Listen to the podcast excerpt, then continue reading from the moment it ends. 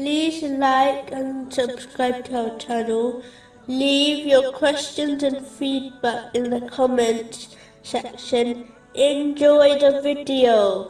Continuing from the last podcast, which was discussing the narration found in Imam Munzari's Awareness and Apprehension, number 2556, and those given glad tidings.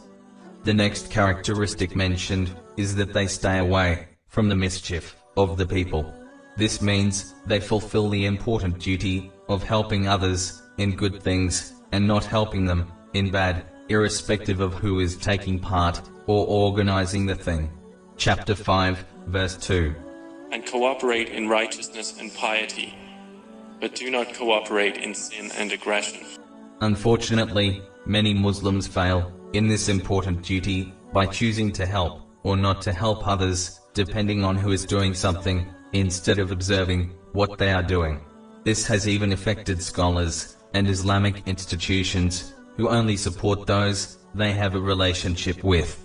This must change if Muslims desire to regain the social strength and influence the righteous predecessors possessed, as they always fulfill this duty, irrespective of the people organizing or leading it.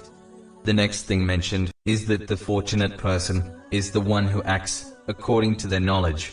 This is important to do, as ignoring one's knowledge and acting contrary to it is a sign of great ignorance.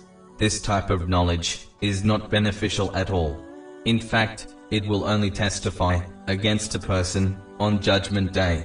Knowledge is only useful when it is correctly acted on, just like a map only leads to the desired destination when it is used.